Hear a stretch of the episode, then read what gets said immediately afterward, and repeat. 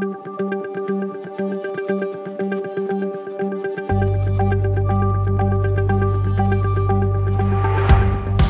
and welcome to RTB, the new podcast from the Northeast Ambulance Service. I'm James Atkinson, and in each episode, I, Jason O'Connell, or Mark Selling will speak to expert colleagues to try and answer the big questions all of us have about working in the ambulance service. We'll be tackling issues that affect us all day to day, like mental health and the importance of speaking up. We'll also look at the big picture too, finding out more about things like the future of paramedicine and the challenges and opportunities facing the service in patient transport and call handling.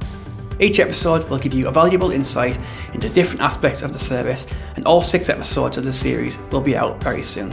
Subscribe to RTB in your podcast app now so that you can listen as soon as they're published.